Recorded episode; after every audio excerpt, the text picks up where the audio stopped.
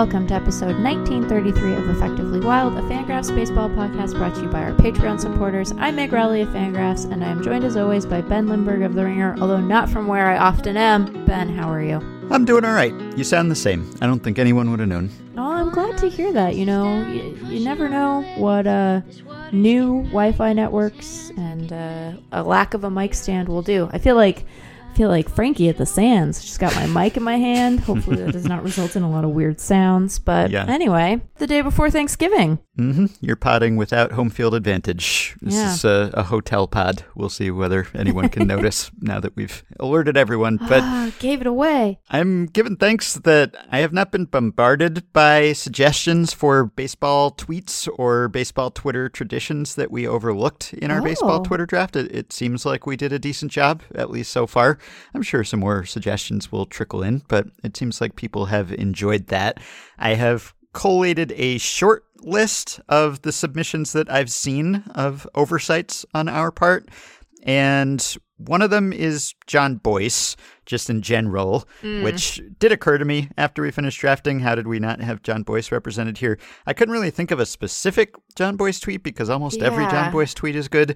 But people suggested that one thing would be Jon Bois's watching baseball tweets, his mm-hmm. series where he just tweets some strange screenshot or GIF or video clip that happened during a baseball game and says watching baseball, just to represent the strangest of the things that sometimes happen in baseball games. And then also the Jeff Sullivan, Jon Bois, years long ongoing baseball reference name threads Yes. back and forth, which are one of the joys of baseball Twitter for sure, where they will just find some obscure, strange name, sometimes a, a themed name, and then the other one will have to respond in kind. So that is a great baseball Twitter tradition that Yeah. I'm sorry that we neglected. Also, editor and producer Dylan Higgins, he nominated a great tweet by Bill Baer. This is an old one. This is 10 years old, and it's a, a Lose Yourself adaptation. Mm. It's Zito's palms are sweaty, Curve's weak arm is heavy. There's vomit on his uni already. Here comes Dave Righetti. yes, very good. It's a good Very one. Very good. Also gets retweeted often. And somehow we neglected a Nightingale tweet, despite Mm. drafting every other Nightingale tweet. Seemingly. and it was one of the simplest ones. This was January 10th, 2020, when Bob Nightingale tweeted MLB. yeah. That's it. Yeah. That's the tweet, as they say. I think that if it had been the MLB, it Right. probably would have made made the pod. Yeah, I mean, kudos to him for at least leaving that out. I don't know what he was going for here. Some people pointed out that it sounded as if he was reporting that there would be MLB action, and then Oh. there wasn't for quite some time because it was 2020. So, in a sense, I guess you could lump it in with the Bob Nightingale incorrectly Aw. purports things genre. But I enjoyed that one, and also the fact that the at MLB Twitter account responded to it and just tweeted back Bob, which was good. I thought about whether we should tweet like sassy team Twitter accounts, mm. but I, I'm not sure whether that's a good thing or not. Like, especially when they go back and forth with each other, and there's some like good natured ribbing and, and trolling. Not always good natured. I mean, No, sometimes it's it gets a little it gets Yeah. a little personal. You're That's like, the thing. "Oh, are I'm- they okay? right. Like I'm never sure if it's a work, like if they're putting on a show, if they're like pretending Right. that there's bad blood, because a lot of the the team Twitter accounts, it's it's centralized now. The social media people, Yeah. right? Like they work for MLB, Yeah. so I assume Famously. that there's some kind of coordination and, and inclusion going on here, probably where you don't really have people going rogue on the team Twitter accounts Oh, and yeah. trashing other team Twitter accounts. So maybe it's kind of a choreographed dance that they do for our entertainment. So because of that, because I'm never sure just how authentic and sincere it is, I didn't draft it, but there certainly have been some good ones over the years. Yeah, I feel like we are, um, you know, we are lending to baseball Twitter a patina of peace and humor that is not always present there, but if it is to to meet its end, that's how I I prefer to remember it. Right? Y- You could you could decide that what matters is the you know brain power we all spent debating like the intricacies of FIP, but why? Yeah. You know, like why? We could all let things go more, you know. I mean, mm-hmm. there are some things we shouldn't let go, but like some things we should. And Yes. I think that baseball Twitter is home to a lot of them. She says having never overreacted or held on to anything for too long ever in her life. yep. No glass houses here. Nope. I'm always a little suspicious of brand tweets that have As well you should be. Yeah, like there's some good ones. Uh, obviously, like it's a little bit played out because that that became a trend where Right. you would have certain brands that would tweet with a distinctive voice, and that was kind of weird and entertaining at first, and then it caught on, and and now everyone does it. I don't love the the first person brand Yeah. tweets where Yeah, it just like kind of calls sandwich. attention. Relax. Yeah, right. but MLB team Twitter accounts, I, I guess it's okay. They don't pretend to be people usually, or they don't pretend to like be personifications of a, a person or use first Right. person singular. Maybe sometimes they do, but I don't know. I just when it's a, a corporate kind of thing, I just I never know whether I should authentically laugh or, or whether Yeah. you know the ones that I find to be the most disturbing, honestly, are the mascots that have their own. oh yeah you know, because every it feels like every mascot Twitter account went through a phase where it was like what the kids will like is for this mascot to be vaguely horny online. hmm And I could have done without that, you know. I don't Mhm. want to yuck anyone's yum, and if that's your thing, you know, God bless. So ever, As long as everyone's saying yes and having a good time, it's none of my business. But I don't need to think about like what the what the moose likes, you know. I don't. and there are times that you see these tweets about the mascots, and and you you're like, do they think that we want to, you know, with the mascot? Like, is that what they? And I know that there is a subset of the population that says enthusiastically yes to that. And again, Mhm. that's it's your deal. That's fine. That's not my deal, but that can be your deal. But I don't know that we need it to be like an aspect of Twitter. And it seems like every brand, every mascot Twitter went through a phase where they were like, you know, what would get the kids going. Mm. right And I I don't, I don't know about that. It's I mean, call me old fashioned, but I don't need that from my from my brands. You know, it's like when it's like when all the brands were like, "We too have clinical depression." I'm like, "No, you don't. You're you're like a you're a multinational corporation worth billions of dollars. Like mm-hmm. it's it's okay. You're the stars. They're not like us." yeah.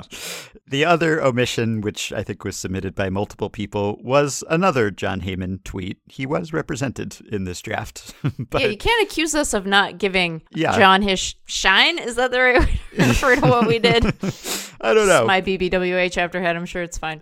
but yeah, we were we were close to the target. We picked the right people. We we didn't always necessarily pick all of the right tweets, Right. but this one was from July 7th, 2013, 3:52 p.m. Jon Heyman, this is when he was with CBS still. Huge homer by Adam Jones at simply AJ10. Two-run shot off Mariano with one out in ninth for 2-1 O's lead. Hashtag huge tits. no. Oh no.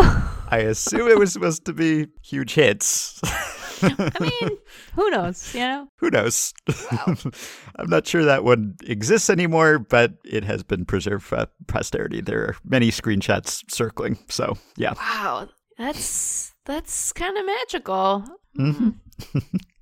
Boy. Anyway, Wow. thanks for uh, for people who nominated Yeah. tweets that we overlooked and neglected, and you can feel free to to keep them coming. But I feel good about the draft. I mean, mostly Craig Goldstein was just so comprehensive in his accounting of every tweet ever that Oh you yeah. couldn't possibly have missed that many. Yeah, I mean like like he said, he prepped more for that than he maybe has for anything. Yep. in his life and um it just is a testament to how everyone tweets too much really that Mm-hmm. we were able to miss any because i felt like we really g- gave it a thorough canvas but Yep. apparently you know uh, Yeah, there have been a lot are- of tweets. Yeah. yeah. there are a lot you know sometimes ben i will like notice that someone has tweeted something often a piece that i might want to read and i forget about it or i open it in a tab but then i close the tab because i'm Mm-hmm. in constant battle with the tabs. Also newsletters you know?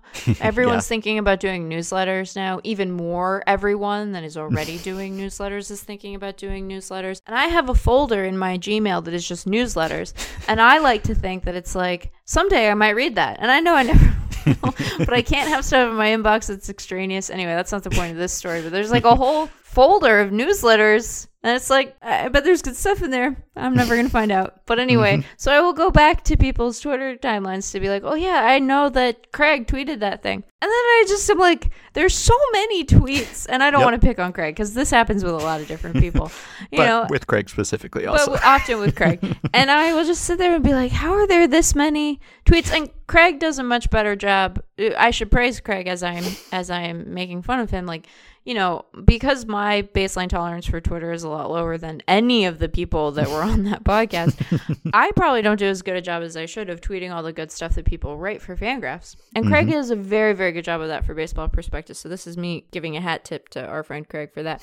But sometimes I'm like, the you know, I already read those things. Like BP is a place where I reliably read. You know, yes. I'm trying to find that other thing you tweeted, and I can't because there's been, you know, a, an entire like human historical record between now and this mm-hmm. morning. Anyway, Twitter. I don't know if I'll miss it. I, I suspect I won't. Another friend of ours in the in the biz in the industry was like, "So what's everyone going to migrate to?" And I was like, "I don't know. I don't think I can figure out Mastodon. It seems too complicated." And I guess I'm going to have to though. And another friend was like, "Do you? Like we're we're over 35. Can't we just be done? Like do we have to learn a new thing?" Yeah. right. Yeah. People sometimes ask, like, well, do you have to be on Twitter for your job? And no, not necessarily. I have colleagues who are not on Twitter, or at least don't have Twitter accounts and don't tweet. They Mm. May lurk. Yeah. So if you have to be there, then I guess it gets to be an imposition. And I don't necessarily have to be there. I find that it is helpful often for my job. Right. It's helpful often for reporting, just Yes. in, in contacting people. And Yeah. it's helpful for learning things and seeing things and becoming aware of things that I wouldn't have become aware of, which is not always a good thing, but is sometimes a good thing. Yeah. So I do find it's helpful. And, and as you said, like even if we forget to read some of the things that we see on there that we meant to read, we still see some of them. So Right. it helps. But could I do my job not being on there? Or if it were to cease to exist? Yeah, probably. So Well, and here I think we will both acknowledge that we sit in a pretty fortunate position in that, like, we are already full time Yes. and established. And so it is much easier for us to say, uh, no, I don't have to Right. be on there. Or I don't have to be active on there because we're not, you know, living the freelance life anymore. So, you know, people's mileage on the necessity of the app is really going to vary, I think, for reasons beyond us all, like being brain poisoned by the internet. But yeah, I think it's just like, you know, anything. You got to know where your own boundary with the thing is, and it might be different from other people's. Like, I'm less anxious if I'm not on there a ton. And so I mm-hmm. try not to be. But I also walked into this hotel room, said, Hey, I can pod, and then immediately opened Twitter. So, you know, who who am I to judge, really? No one. I'm no one to judge. I am trying to be less judgmental. Was there any baseball news today while I was not a ton. No, not really. There hasn't been a ton of baseball news since we last actually talked about baseball news. There have been a few transactions. I guess we never actually circled back to talk about the Kyle Lewis trade. I Oh, don't know if you yeah, have thoughts Kyle about Lewis. that. We talked about the Teoscar Hernandez trade. But there was also a Kyle Lewis trade. So if you uh, have some- belated thoughts on, Yeah, on the can- Kyle Lewis Cooper Hummel Mariners Diamondbacks swap. Well, I have a couple of things to say about that. The Okay. first of which is that I just I think that we can sometimes get like overly enchanted with makeup as a concept, not like the kind you put on your face, but uh, in the baseball sense. I've never heard anything but just like really wonderful things about Kyle Lewis, and I feel badly for him as a human being and for the rest of us as people who like watching good baseball players that he just has struggled so much to stay healthy. He, you know, blew out his knee in a in a freak terrible way when he was still a prospect. So I don't know what the Diamondbacks will really be able to get out of him. We have seen what like the good version of Kyle Lewis looks like and it is rookie of the year caliber albeit in a compressed season. I don't really think that Kyle Lewis can play center field anymore just because of the toll that the injury has taken on his speed, but I also think that the Diamondbacks have a lot of other options there, including Dalton Varsho for reasons that will remain mysterious for the rest of our lives. And I like I like it for the D-backs cuz like Kyle Lewis is not often healthy, but can be very productive and impactful when he is. And so, if he can stay healthy, he seems like the kind of player who a team in the D backs position. I thought this was a very good point that Justin Choi made when he wrote up the trade for us. Like, this is exactly the kind of guy who the D backs should try to cycle through and hopefully because I like Kyle Lewis and think he seems like a good dude. Like, hopefully, this works out for him specifically, but more generally, like them moving through sort of post prospect guys to see who are players who can supplement what we're trying to do as we're br- breaking this, you know, emergent core in at the major league level. Like this is what they should do. We have seen the Giants do this to pretty great effect, right? Where they kind of cycle through guys and they have a good sense of what they're looking for and if it's someone who proves better or fixable or compatible with what they're trying to do, great. And if not, they do move on from them, but like that's kind of what teams who are on the rise should be doing. Mm-hmm. In terms of Seattle, like they have a lot of options in that outfield. I think we will probably see further consolidation from them, but you know, they're going to have Julio in center, Teoscar will play one of the corners, and then they have a lot of internal candidates for the other corner, even with Haniger departing in free agency and presumably Jesse Winker maybe being uh, a trade candidate himself. I will say my primary impression of Cooper Hummel, having seen a surprising amount of Cooper Hummel because I live in Arizona and Mm-hmm. have just seen him back there. You know, some sometimes Ben, you're someone who watches catchers. When you watch catchers, do you ever go, "That guy seems small"? That's just been my primary impression of Cooper Hummel as a player, which is unfair to him because he does other stuff. Although hitting was not one of them, at least at the major league level last year. He has been better in the minors over the years. But sometimes I'm like, you just seem like you're kind of tiny to take the abuse that guys take back there. But Yeah. I don't know. They'll see. They'll kind of see what he is. They uh they definitely need someone behind Cal Raleigh. Whether that will end up being Cooper Hummel, I don't candidly know. But if he ends up being either a kind of interesting, versatile bench piece or a guy who just like hangs out in AAA and does AAA stuff, I don't know. It seemed like uh it's I, I like one for one swaps like as a category of trade. If we were drafting categories of trades, that would There's probably an idea. File Yeah. that one away. yeah, that would probably be high on my board because I, I just like one for one challenge trades. And from from organizations that are not in the exact same spot, obviously, like Seattle is further along in their, you know, ascent back to being relevant than Arizona is. And even though they have to deal with the Astros, I think they have an easier divisional path, certainly, than the D backs do, who just have to contend with like a lot of the best teams in baseball, some of whom have a lot of money, and one of which has AJ Preller, who's willing to just do crazy stuff to get good players. So, anyway, those are my. that was a lot more thoughts about Kyle Lewis and you Cooper had a Hummel lot of than I thoughts. I, wasn't expecting that many thought thoughts. I would have, but here I am.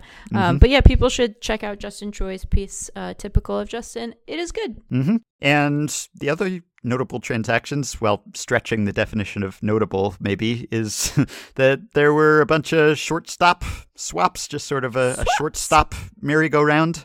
Or as And- Michael Bauman put it, a short swap. Ah, good old Michael. Always good with the witticisms and the wordplay. Yeah. He's clever. And the biggest one, like the headliner here, I guess, would be the Gio Urshela trade. So Yeah. not that huge a deal, but the Angels got themselves a Gio Urshela, and the Yankees re-signed Isaiah Kiner Falefa, who is already under team control. This is just a avoiding arbitration deal.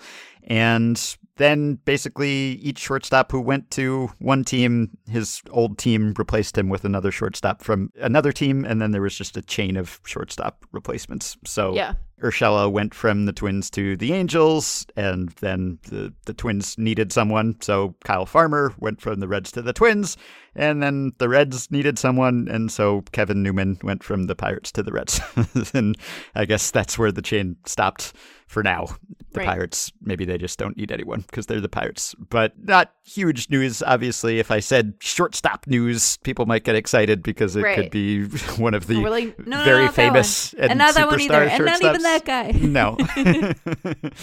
yeah, keep going down the list. That- Yeah, yeah. Down a little. Yeah. One more. Oh, keep going though. Yeah, Oh. technically kind of a shortstop, even. Right, In some yeah. cases, I don't. I'm stretching that definition too here, talking about Gio Urshela. Right. I love that the biggest name that moved is a guy who not has really a played shortstop, not a lot of shortstop at the big league level.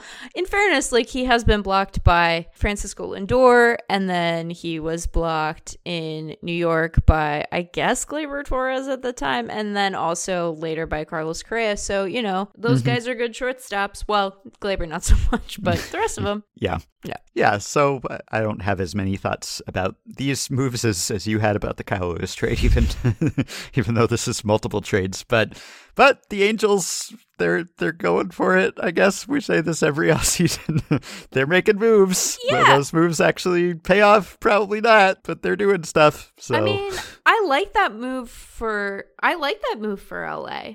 Yeah. I've liked everything LA has done so far this offseason. It's very disorienting. Mhm.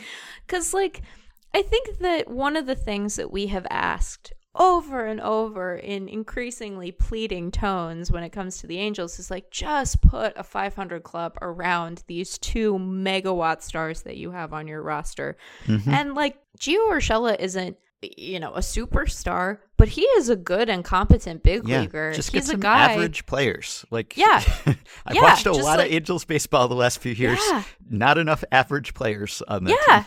Yeah. Yeah, and like sometimes Urshela is better than that, right? Like Mhm. he has flashed better than that at times and you know, it's not like Anthony Rendon has lately been the paragon of health. So if you assume that he might end up having to moonlight at third occasionally if like there's any issues with Rendon's health at some point, I, I think that's you know what? I think it's I think it's a good move. I think that it is a good solid move. You know, Mhm. this is just it's kind of like the rotation stuff. We're like, this is just a normal, regular ass major league rotation. This is a rotation that plays and you're like, it's not bad. And some of it is really good, right? Mhm. And if they keep doing that and then they get, you know, Trout and Ohtani, I don't know, maybe maybe um they'll get they'll get to do one more hurrah before Ohtani becomes a Seattle Mariner, which Have I they had a hurrah?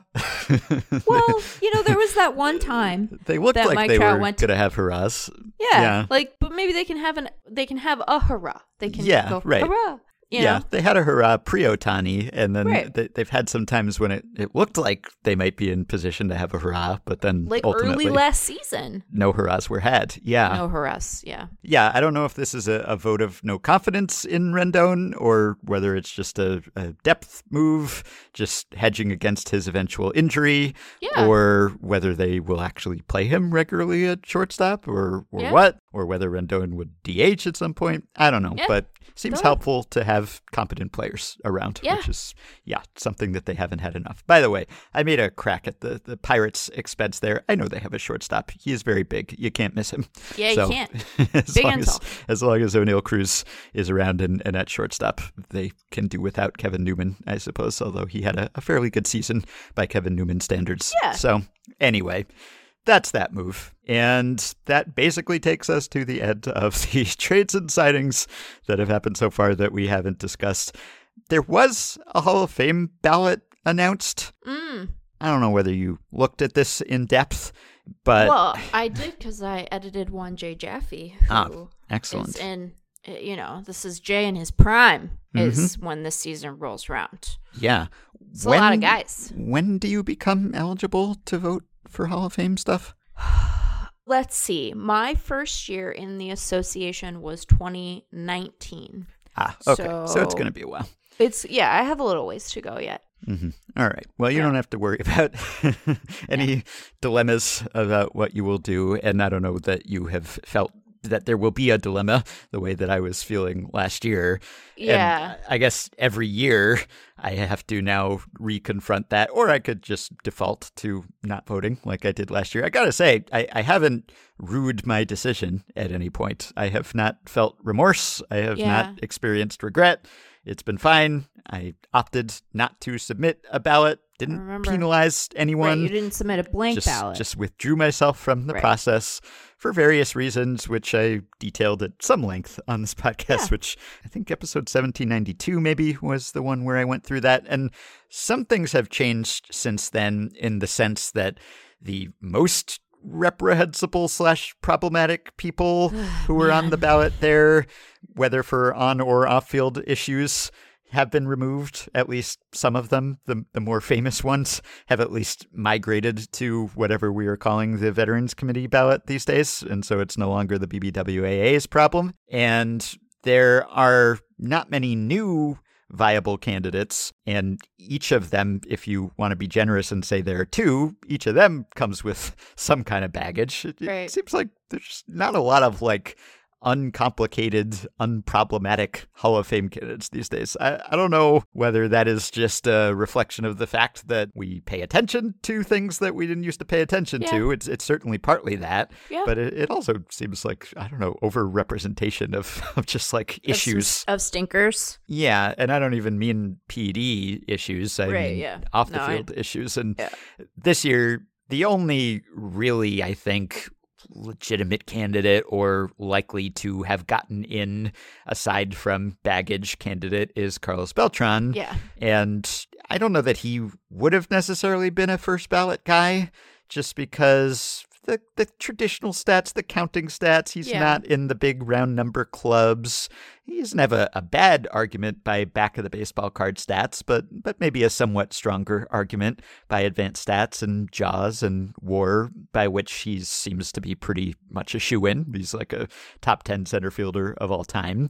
The only issue with him, though, is uh, that he was an Astro sign stealer, and not just any Astro sign stealer, but per various reports, one of the masterminds. Yeah. Yeah. So I assume that that will be held against him for some period of time. I don't know whether that will be considered as big a strike as PEDs or positive tests or anything like that, but it's it's hard to say how voters will weigh one type of cheating against another type of cheating.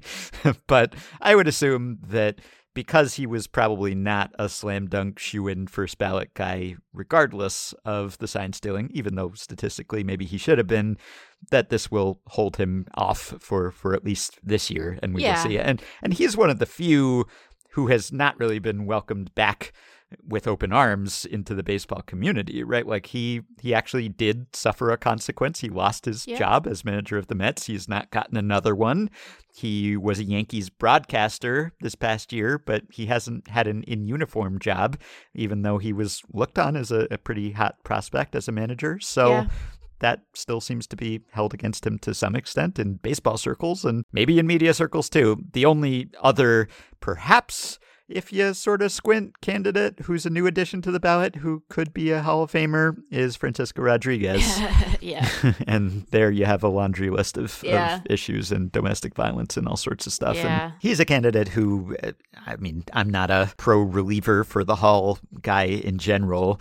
Jay made the point in his piece that you can come up with some comps of, of candidates who are in the Hall or, or who have made real runs at it, who have had comparable careers to Rodriguez. But between all the off the field stuff and, and him not being a shoe in either, and Billy Wagner still being on the ballot and not being in and everything, I wouldn't expect that he would have a, a very strong case. Like he, I'm sure, will stay on the ballot, probably, or I guess I'm not totally sure, but he could stay on the ballot. But but that's about it. And so, because there are only those guys added, and neither of them is going to get in, I would wager this year. Yeah. And then you have all of the players who fell off, who have been hanging on there forever.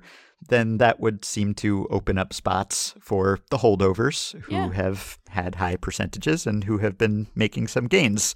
Prime among them, Scott Rolen, who Yeah.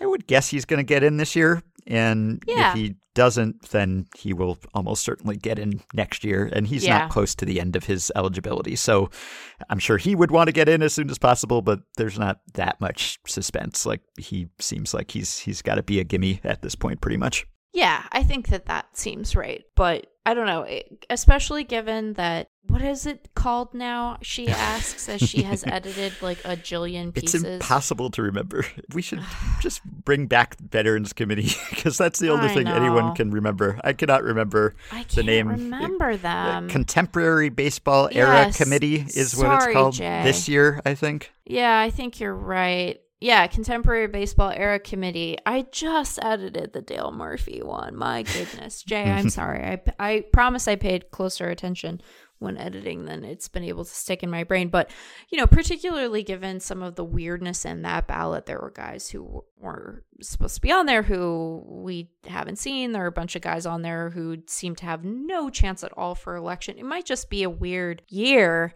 in Cooperstown this summer, if this coming summer rather, if Rolen doesn't get in this time Yep. around. So let's hope that he does, because otherwise, I don't know. Yeah, Yeah. it could be a shutout, which which has happened before. It has happened before. Right, the the players on the I have already forgotten. Contemporary Baseball Era Committee. Thank you.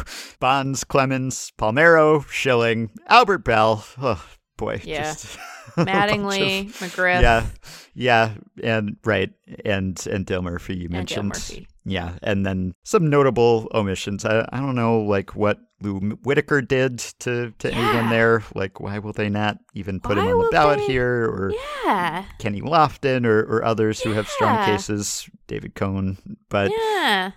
that'll be sort of interesting, I guess. Just Boyd to Evans. Yeah. yeah, Like where right. where's Mhm. where for? Yeah. Just don't just to see how differently the baseball veteran types treat those candidates whom the baseball writers snubbed. right. I don't know whether they will be more or less likely. I would think in some cases even less likely to let them in, Yeah. which would seem to favor right the the likes of McGriff, for instance, Dale Murphy, Don Yeah. Mattingly. Well, they have varyingly strong cases. Right. You can always play the well. Harold Baines got in game with uh, with players like this who who were great for for a time, some for a very long time, and would not be the worst players in the Hall of Fame. You could play that game always. They would not be even close to the most questionable statistical selections by the various committees over Right. the years. And because there are a few quote unquote good guy candidates here where you Yeah. could kind of check the box without having to worry about what they might say at their speech or what message you would be spending by Right. inducting them. Maybe that means that they're more likely to, to get in. And on the BBWA ballot, by the way, you also have Todd Helton and you have Billy Wagner and and Rolen, and those are the guys who have been over the 50% threshold, and in Rolen's case, over the 60% threshold. So right. I imagine they will all make gains. So I, I still haven't decided what to do, and I don't want to belabor it really, but I haven't regretted just sort of checking out of the process. like it's it's been kind of nice not to. Part of me also wants to support Scott Rolen. Again, Yeah. like I don't feel a great urgency because I don't think he needs my vote necessarily. Maybe this year, but eh, he's going to get in Yeah. but it would be nice to, to check the box next to Scott Rolen's name. Yeah. But the problem is that my objections or reservations last year, they were related to the specific players and names on the ballot, but they were also largely about the process, really. And the- Yeah. the, the process hasn't changed. So, in a sense, it would kind of be a cop out, I think, if I were to say, well, now that I no longer have to make a decision about Barry Bonds or whomever, then now I can just jump back into the pool because it's an easier decision. Not that it would be super easy, because uh, there's still players on that ballot who Yeah. not only have uh, PED issues, but domestic violence issues, which was an even bigger issue for me, really. So nothing actually has changed. Like I, I wanted there to be some kind of clarity as it pertains to the character clause, like either get rid of the character clause or provide some sort of way that we could kind of uh, account for character like not necessarily wholeheartedly unreservedly celebrate someone just like note the whole legacy and the whole life and career as opposed to just reducing everyone down to a, a plaque with some numbers on it which kind of elides some of the more unsavory stuff there. And there just didn't really seem to be a, a mechanism to account for that at least in the plaque hall that everyone thinks of when they think of the hall of fame. So for that and other reasons, I just I didn't feel great about it, and none of that has actually changed, even though some of the names have changed. And there are still some shady names, and there will be more shady names in the future. So Yeah. I don't know how consistent it would be for me to vote this year, having not voted last year, unless I totally changed my thinking on things, and I don't know that I have. So that's sort of where I am. If I don't vote this year, I would feel a little pang of regret for Yeah. not getting to help push Rolen over the hump. But Yeah. again, he'll get there. Yeah, I think that that is likely to be true. Yeah, you really you kind of put yourself in a bind there, Ben. Yeah, I guess I did. You put yourself in a little bit of a bind. hmm I'm kind of okay with it, though. Again, I know you're it's like fine. it's always easier to not do things. It is easier not to do things. Yeah, it's true. and I know this is like kind of a cool thing.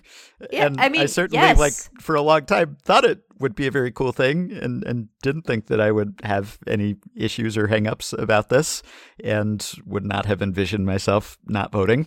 So things have changed with, with my thinking and the collective thinking and just the people who were on the ballot and all of that. And it became less of a cool thing or less of an uncomplicated cool Yeah. thing. And I just kept going back and forth and I didn't feel great about either course and ultimately decided, well, I don't really want to endorse the process as it currently works. And I feel okay about just kind of either kicking the can down the road or, or just being a, I don't know, a conscientious Hall of Fame objector or whatever it is, just not having the headache of it. I felt fine about and have continued to, to feel mostly fine about. It's just a, a decision that will recur every year for as long as I'm Yeah. eligible to vote and a member of the Baseball Writers Association. So God, can you imagine the weird noises I'm gonna make when I have to fill out a Hall of Fame ballot? Oh my gosh. Oh yeah. I was so nervous to do like a, a semi complicated, controversial rookie of the year vote. I'm gonna like have a stroke or something. Oh my goodness. I'm gonna reach a register only dogs can hear. It's gonna be something. Yeah. We we have to keep podcasting so that you can hear it. I would feel better about a, a regular season, uh an end of season awards vote. I just they never give me one, so my, my name never comes You up. gotta move. yeah, I guess I got to get out of this crowded New York chapter. But but that if we're just talking about like who is the best baseball player this year, I'd I'd feel better about that. But You can uh you can join the long tradition of people penning here's why I left New York stories, but you'll be the very first one to be like, No, I just really want to vote for MVP, you know, and Yeah. I never get to. Yeah, exactly. I forgot to mention one transaction because it's not a player transaction, but the Phillies decided that they want to be in the Dave Dombrowski business Oh for, yeah, they did for a few more Dave, years. didn't they? Yeah. He was already under contract for, I think, two more seasons, and now he is under contract for three more seasons beyond that. So another half decade of Dombrowski coming, which is interesting. I guess we had a long conversation about Dave Dombrowski and, and his legacy and his accomplishments and how his modus operandi has changed as he has gone from place to place. And we kind of talked about him later in his career as the closer, you know, like you bring him in to put the finishing touches on Yeah. the roster and just that last push to get into contention, win your ring. And he nearly got one for the Phillies and they won a pennant. And sometimes he will then move on, or the team will elect to move on from him, having kind of got what they wanted out of him. And the Phillies have decided that no, we want this to be a long term relationship. So we will see whether the shine wears off the rose at some point or not, whether they continue to be pleased with him. Because I don't know that the Phillies, like, they had a, a great outcome, and I think he deserves some credit, even Yeah. though he didn't engineer the majority of that roster, obviously, which which predated him. But because he is someone who comes in and spends a lot of money and trades prospects, if there are any who are not nailed down, he's more of a, a short term executive these days, or or at least lately. And then someone else has to come along and, and cope with whatever state he left the farm system in after that. So I guess we'll see how that works when he's the one who has to deal with what Dave Dombrowski did before. But who else could have come in with the approach to defense that Dombrowski did, which I would describe as roads? Where we're going, we don't need roads, you know? Like Yeah. that's just it's like I'm gonna do it. You, you had no notes or very few notes, so I later had some you had some notes. very later, yeah. specific notes. They Mm-hmm. were mostly for Rhys Hoskins. I stand by them, even though I do enjoy watching him hit home runs. But I think I'm right about the first base defense, which remains not great. But Mm-hmm. I guess the only other real transaction was the Dodgers non-tendering Cody Bellinger. Yes. Yeah. Not a, a shocker, I guess. I mean, a shocker in the sense In that some if you had senses, told yes. us that a few years ago, we would have said, have been what? like, "Wow, that's shocking." yes. But more recently, not as much. But it seems like he has a, a healthy market. Plenty of bidders Yeah. for Bellinger who were banking on a bounce back. Wow, that was a lot of B words. yeah, I was gonna say, "Whoa." not intentional. I just found myself continuing to say B words that I couldn't stop. So he will sign somewhere. I mean, potentially with the Dodgers, just for less money. yeah i mean that that does seem like you know in in all of the hubbub about his his market it also seems like we might just hear you know in a couple of weeks like he's resigned for a deal Right. that is more financially palatable to them so Yes, and it sounds like he wants a one-year deal. Scott Boras has said, which makes sense. Yep. he is still young. trying to For rebuild the value. bellinger bounce back Yes. Rebuild Bellinger's bounce back. Ugh. Pillow Oh, contract no. kind of screws up everything. yeah uh, well we're gonna we're gonna workshop it we we can send it as a an exercise to like drama kids trying to get ready for you know a show a big show Yeah. I might be sick of talking about red leather, yellow leather, or whatever it is. The other thing, which I, I saw actually on Twitter, and I think on your Twitter initially, so Twitter working as designed, Oh, spreading boy. articles to readers, was the New York Times investigation into sports betting, which was like a four parter, like a multi pronged Yeah. deep dive into all aspects of sports betting and how it has taken over everything Yeah. sports and the media and the country and lobbying. So Yep. there was one investigation that was about how sports betting became ubiquitous. That was a lot of B words too. But but but Just the the lobbying that has Yeah. gone on to make many legislators uh, positively inclined Yeah. toward sports betting and, and getting it legalized pretty much uh, everywhere. Not everywhere. What, 36 states now? California recently heartily rejected that, which was somewhat surprising. But uh, I heard from one Ben Clemens that that was maybe the best funded on both sides initiative Yeah. in in state history.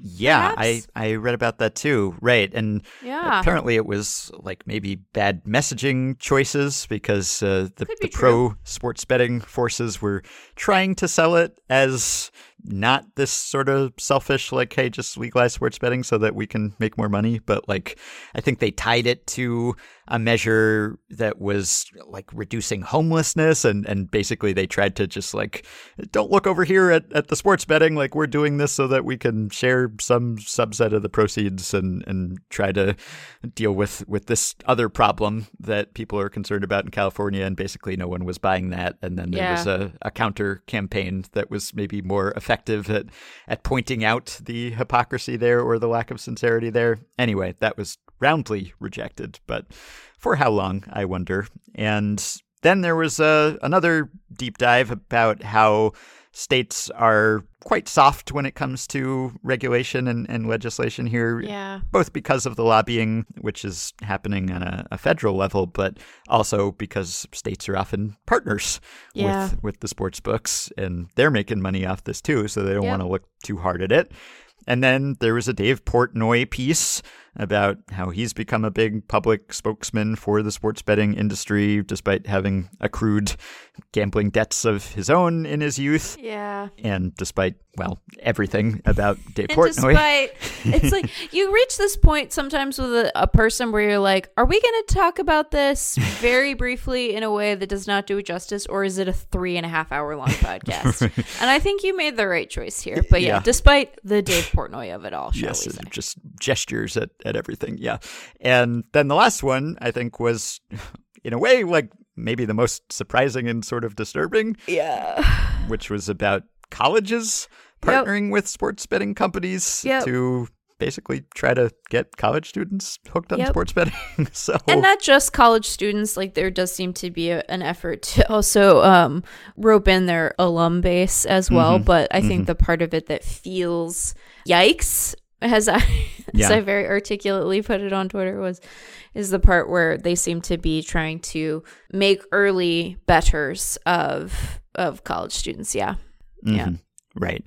And I guess most of this wasn't super surprising, but because it was a big New York Times investigation, it got a lot of attention. Yeah. And, and there are certainly some outlets that are less likely to publish investigations like these because they're reliant to some extent on sports betting Right. money, which which is also true to some extent in the Times' case, right? Yeah. Because the Athletic has a, a deal with, with something or other. correct And to the Times' credit, they went ahead with this anyway. So yep it's just it's hard to find really any media outlet, any sports media outlet that does not have some tie to sports Right. betting. I guess Fangraphs might No. be one potentially.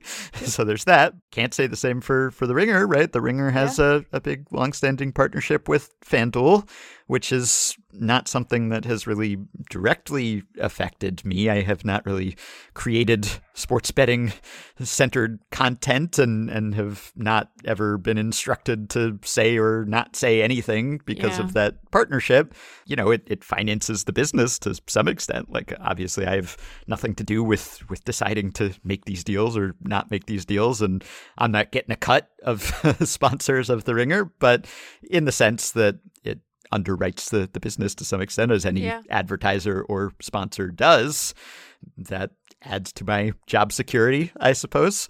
So it's just it's it's so pervasive. There's been such a spending spree on on all sides and all platforms and by all Yeah. companies that it's just hard to find anyone who has no ties at all to this. And we've talked about this before and, and i think if i could sum up our general stance it's like you can do what you want with your money if you can enjoy that responsibly. I, I have no problem with people being able to bet on sports seems okay. People spend money and waste money in many ways. so that's all right if you're not someone who has a problem with it. But A, there are people who have problems with it. And Yeah. that seems to be a, a part of the business model. Right. Not even just kind of collateral damage, but like it's it's based Yep. on attracting those people to some extent. And there hasn't been a, a ton done to protect them. And then B, just we're not personally that interested in this stuff and it's so ubiquitous and unavoidable that Right. we get sort of sick of it eventually Yeah, I think that the reason that the university piece of it struck me as particularly troubling, I guess would be the word, is that, you know, that's not what the mission of a university, particularly a public university, should be. Like, a university should not be trying to make customers or consumers or gamblers out of its student body. It should be trying to produce citizens, right? It should be trying to educate. And like the the pedagogic mission of a university is not to log into DraftKings. you know, and I'm sure that there is a, a percentage of the US student body, you know, university student body across the country that is already gambling, right? And that is already Yeah. participating in sports betting and it might be sports betting related to the university that they attend, but it feels very different to have a stated invested financial interest in your students betting on stuff, right? Knowing that the reason that these industries are so lucrative and that these sports books are so lucrative for their parent companies is because people lose and they mm-hmm. often lose often. you know, they Mhm. lose often. Sometimes they lose a lot. So I think that there's a much larger conversation to be had about where this fits into you know how education in this country has become about you know making state universities profit centers and trying to make them have a business model that's about money and not about teaching people things and equipping them with skills and helping them to be sort of informed people out in the world. But this feels very much in that thread. It's like you know well i guess that i guess that not everybody's necessarily going to get student debt relief but like you know it's like you just got some people out from onerous student loans and it's like well what's one what's another way to extract some money from them we'll make them all sign into draftkings or fanduel or whatever. So it's just it's a bummer because it's like that's not what that place should be for. That place should be about helping you discover things about yourself and learn things about your the world and your community and kind of equipping you to be an adult in whatever you know profession or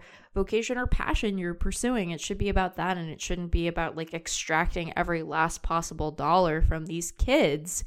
You know i i don't want to infantilize them but i also don't think that it's you know appropriate or consistent with like what the mission of these places should be for their schools to be like no don't you wanna don't you wanna don't you mm-hmm. wanna? You know like that's it's not the i don't know. It just bums me out. It bums me out. That's not what like the university of colorado at boulder is for.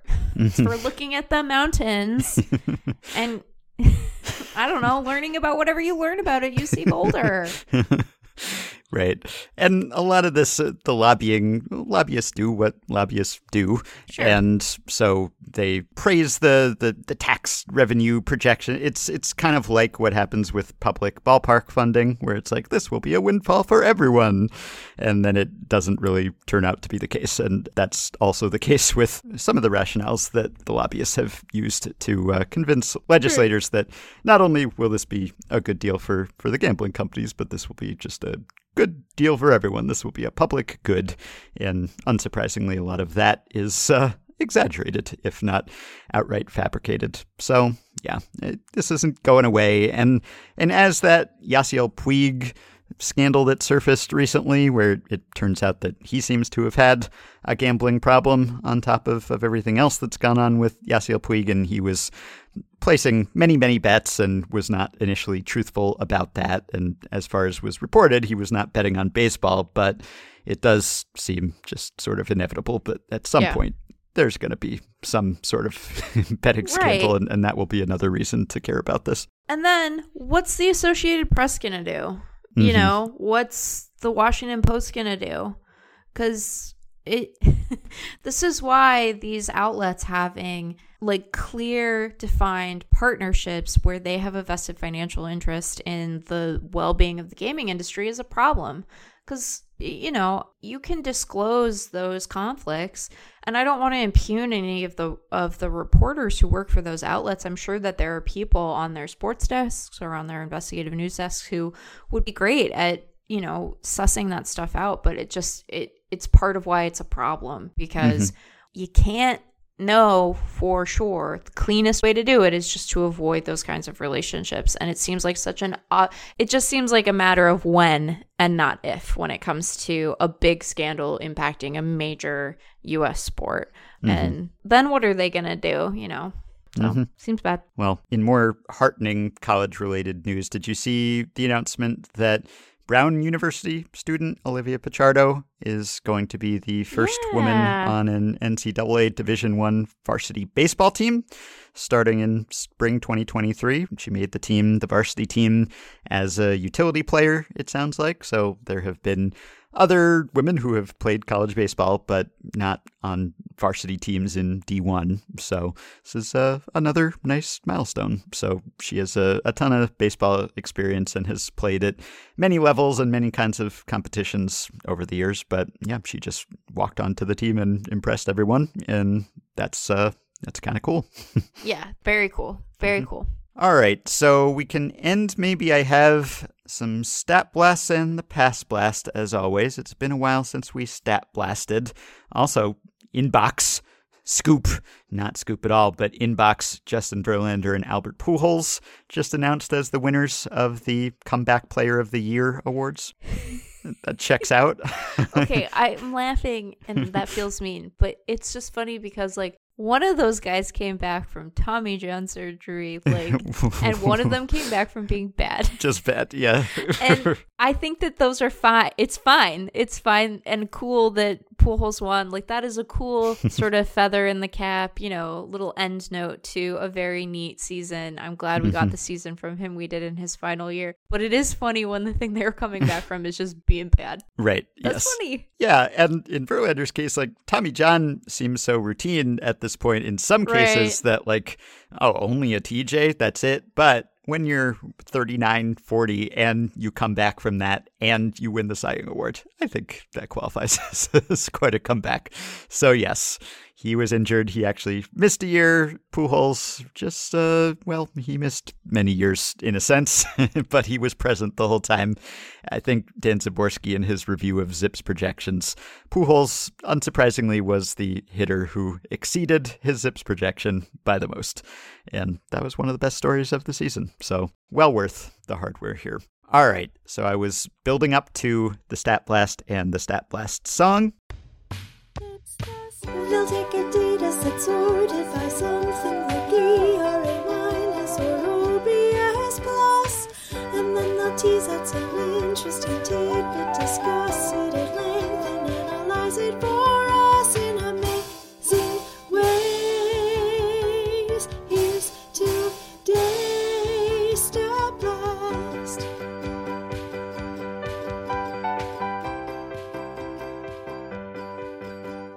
All right, so today's Stat Blasts come from our listeners and also from frequent Stat Blast consultant Ryan Nelson, who is also on Twitter at rsnelson23.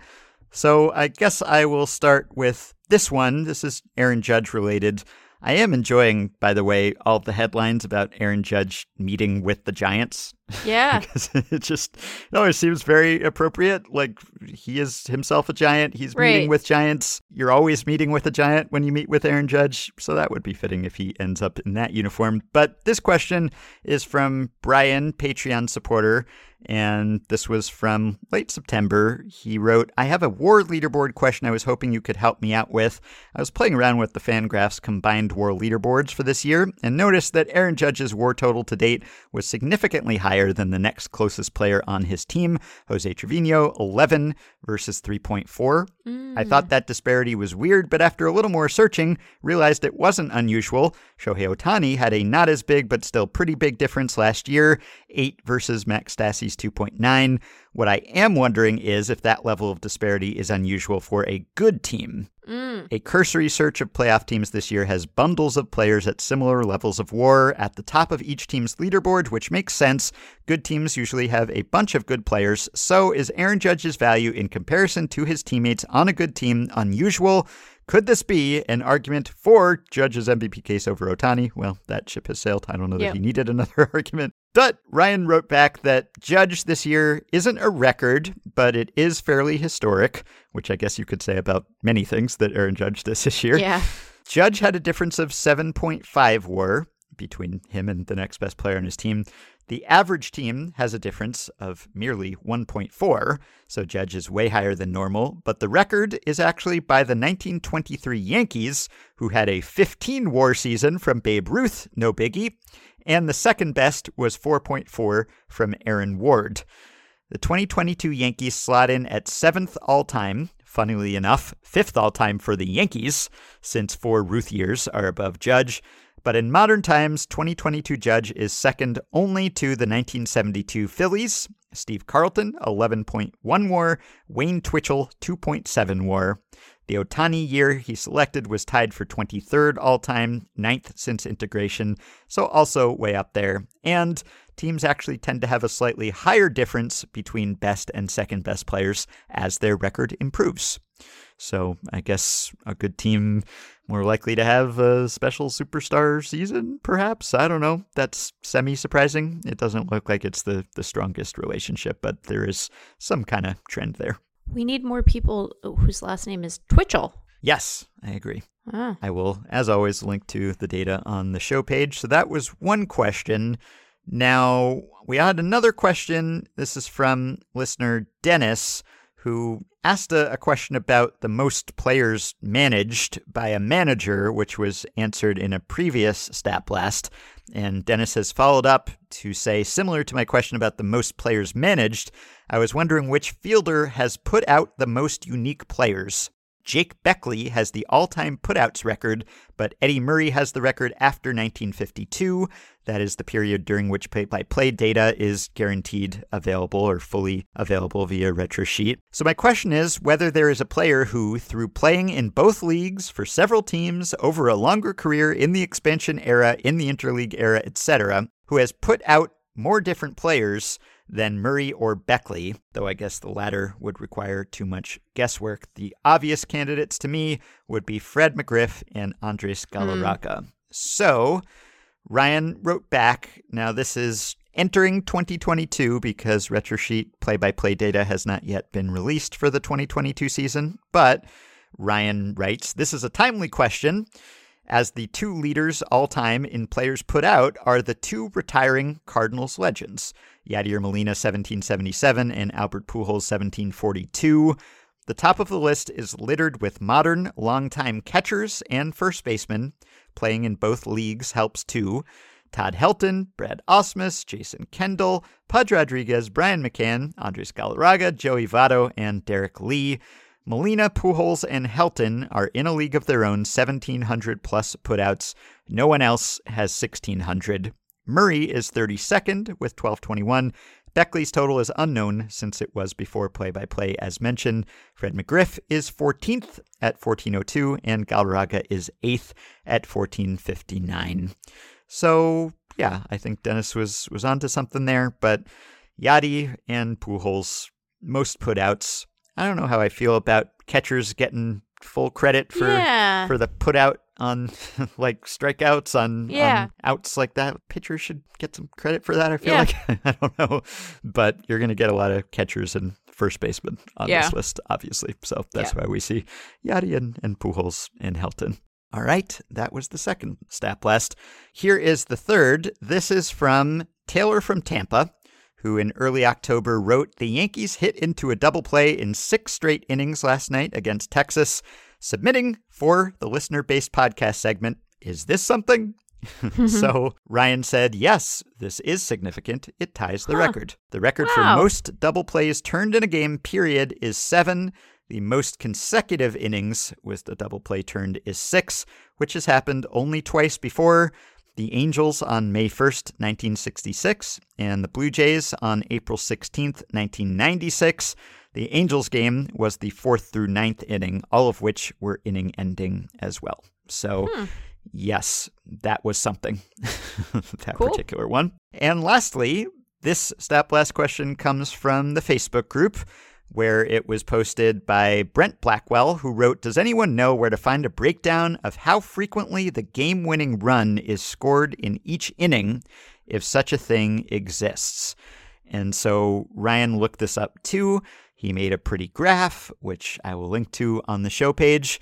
But essentially, it's relatively even through the first nine innings. No pronounced trend toward the game winning run being scored in any particular inning.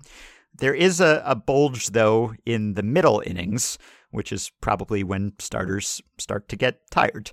And so maybe you're more likely to score the winning run there. So it looks like the fifth and the sixth are the leaders, roughly hmm. tied looks like 11% or so of game winning runs are, are scored in those innings.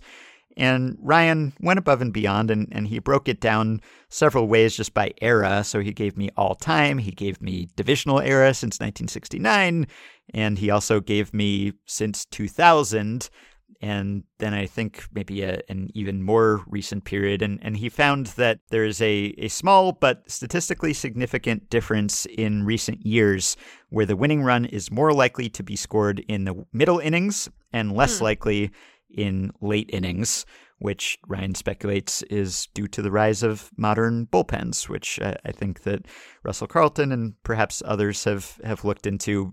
Just it, you know, you're less likely to blow yeah. leads and and have right. comebacks. Not as much less likely, maybe as you would think, just given the wholesale restructuring of, of pitching staffs. But but there is some trend there, and yeah, since 2018 is when Ryan looked at here. I guess not including 2022 yet, probably, and it does look like there's a a spike in say the seventh inning relative to these previous periods. So it does look like there's sort of a, a soft underbelly of the bullpen where game winning runs are more likely to be scored in those innings than than they once were. Yeah, that makes sense.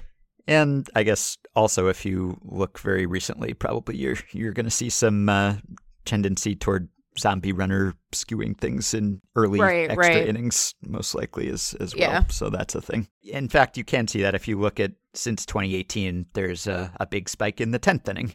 So relative to all of these previous periods, so you're just more likely to to get a resolution there. Not a surprise. We've lamented this many a time. Yeah. So that brings us to the Past Blast finally, and this is the Past Blast from 1933 and 4, episode 1933, also from SABR editorial director Jacob Pomrenke and Black Sox expert. And his headline here is 1933 Royal Rumblings for Relocation. He was very into the alliteration here. So, during the first half of the 20th century, Jacob writes relocation wasn't a hot topic in baseball circles. When new stadiums were built, they were paid for by the team's owners instead of being used as a threat for cities to cough up public money. But times were so tough during the Great Depression that some teams began to look elsewhere. Airplane travel was a few years away from making the West Coast a viable option, so Montreal emerged as a leading contender to land a major league team. Here's a report from Collyer's Eye in June 1933. Quote, Montreal has been Major League Baseball mad for the past four years, and it is no surprise to the writer that the high moguls of the diamond pastime seriously are considering a $1 million shift, which would find either the St. Louis Browns or Cardinals playing in the French Canadian metropolis. The American and National Loop magnates can make few better moves than planting one of their white elephants in Canada. Montreal is larger than Cincinnati, Pittsburgh, Washington, D.C., and has a greater population to draw from than St. Louis. Eventually, Canadian ballplayers would be developed, and especially those bearing French names. Only one hitch is seen in the St. Louis to Montreal transfer. It would create an unbalanced division of five Western teams and three Eastern teams in the American League. However, all club owners are known to favor the deal, as clubs visiting Sportsman's Park when the Browns are the home attraction many times do not receive railroad expenses, meaning low ticket sales did not even cover their travel costs. Jacob concludes Montreal would not become a major league city until the 1960s, but the International League Royals remained a popular minor league team for decades, helping to integrate organized baseball in 1946 when Jackie Robinson played there. Meanwhile, the St. Louis Browns did not move to Canada in the 1930s, but they came very close to moving to Los Angeles in December 1941 until World War II disrupted their plans. The Browns eventually moved to Baltimore after the 1953 season. So, there is an alternate history of the Expos or non Expos, but Yeah. some kind of team in Montreal could have been Canadian Major League Baseball decades earlier than there was. So that's an interesting one to, to contemplate for Montreal fans who are still mourning the loss of the Expos and Yeah, hoping that they get another team someday. yeah. Yeah. Good to know that baseball fever goes back much farther than the Expos do. I guess that makes sense. you would not expect the city to have gotten a team immediately after getting into baseball. So there were Yeah, decades of interest and, and fervor, and it was a baseball hotbed long before they actually got a big league team and a minor league team, even. All right. So that will do it. Yeah. That'll do it. All right. Well, one late breaking transaction that would have been handy to have on our radar a few hours earlier. The Angels made another trade after we finished recording.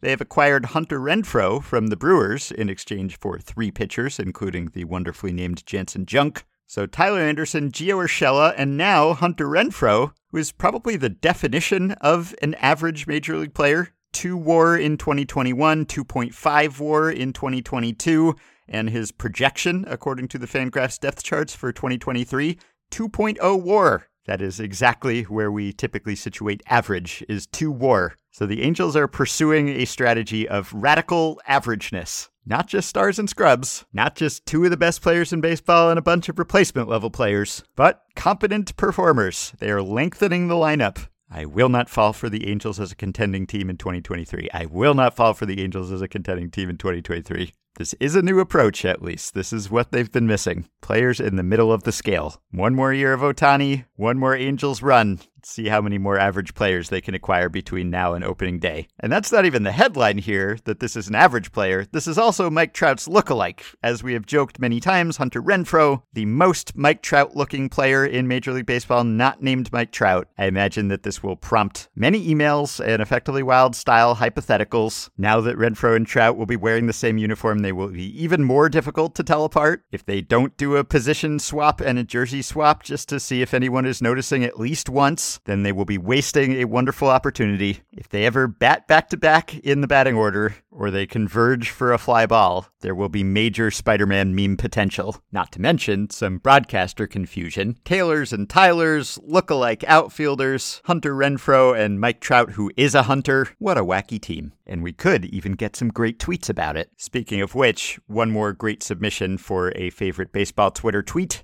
We did draft Jose Bautista following everyone as a great baseball Twitter tradition, but another nominee is a specific Jose Bautista tweet, and this was from October 1st, 2014, when Steve Simmons, who I believe is a sports columnist for the Toronto Sun, tweeted The Kansas City Royals made no trades at the non waiver deadline. The Oakland A's made two huge trades. Does at Joey Bats 19 know about this? And at Joey Bats 19, that's Jose Bautista, replied, At Simmons Steve, who are you and why are you talking to me? 3,500 retweets and counting, 7,000 likes, 200 plus quote tweets, and the tweet is still up. You can support Effectively Wild on Patreon by going to patreon.com slash effectivelywild.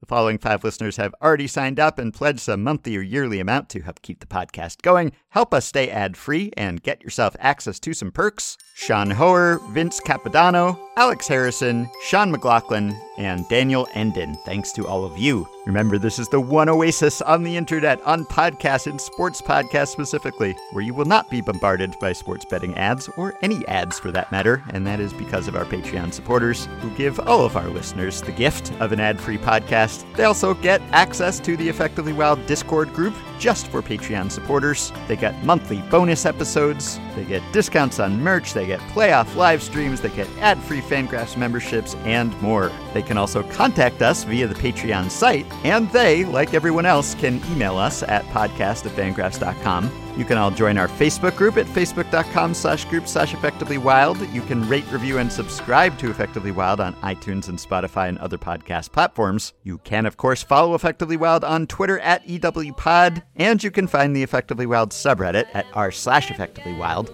Thanks to Dylan Higgins for his editing and production assistance. One more episode coming your way before Thanksgiving, and then we will clear out and give you the rest of the week to have holiday festivities. Talk to you soon.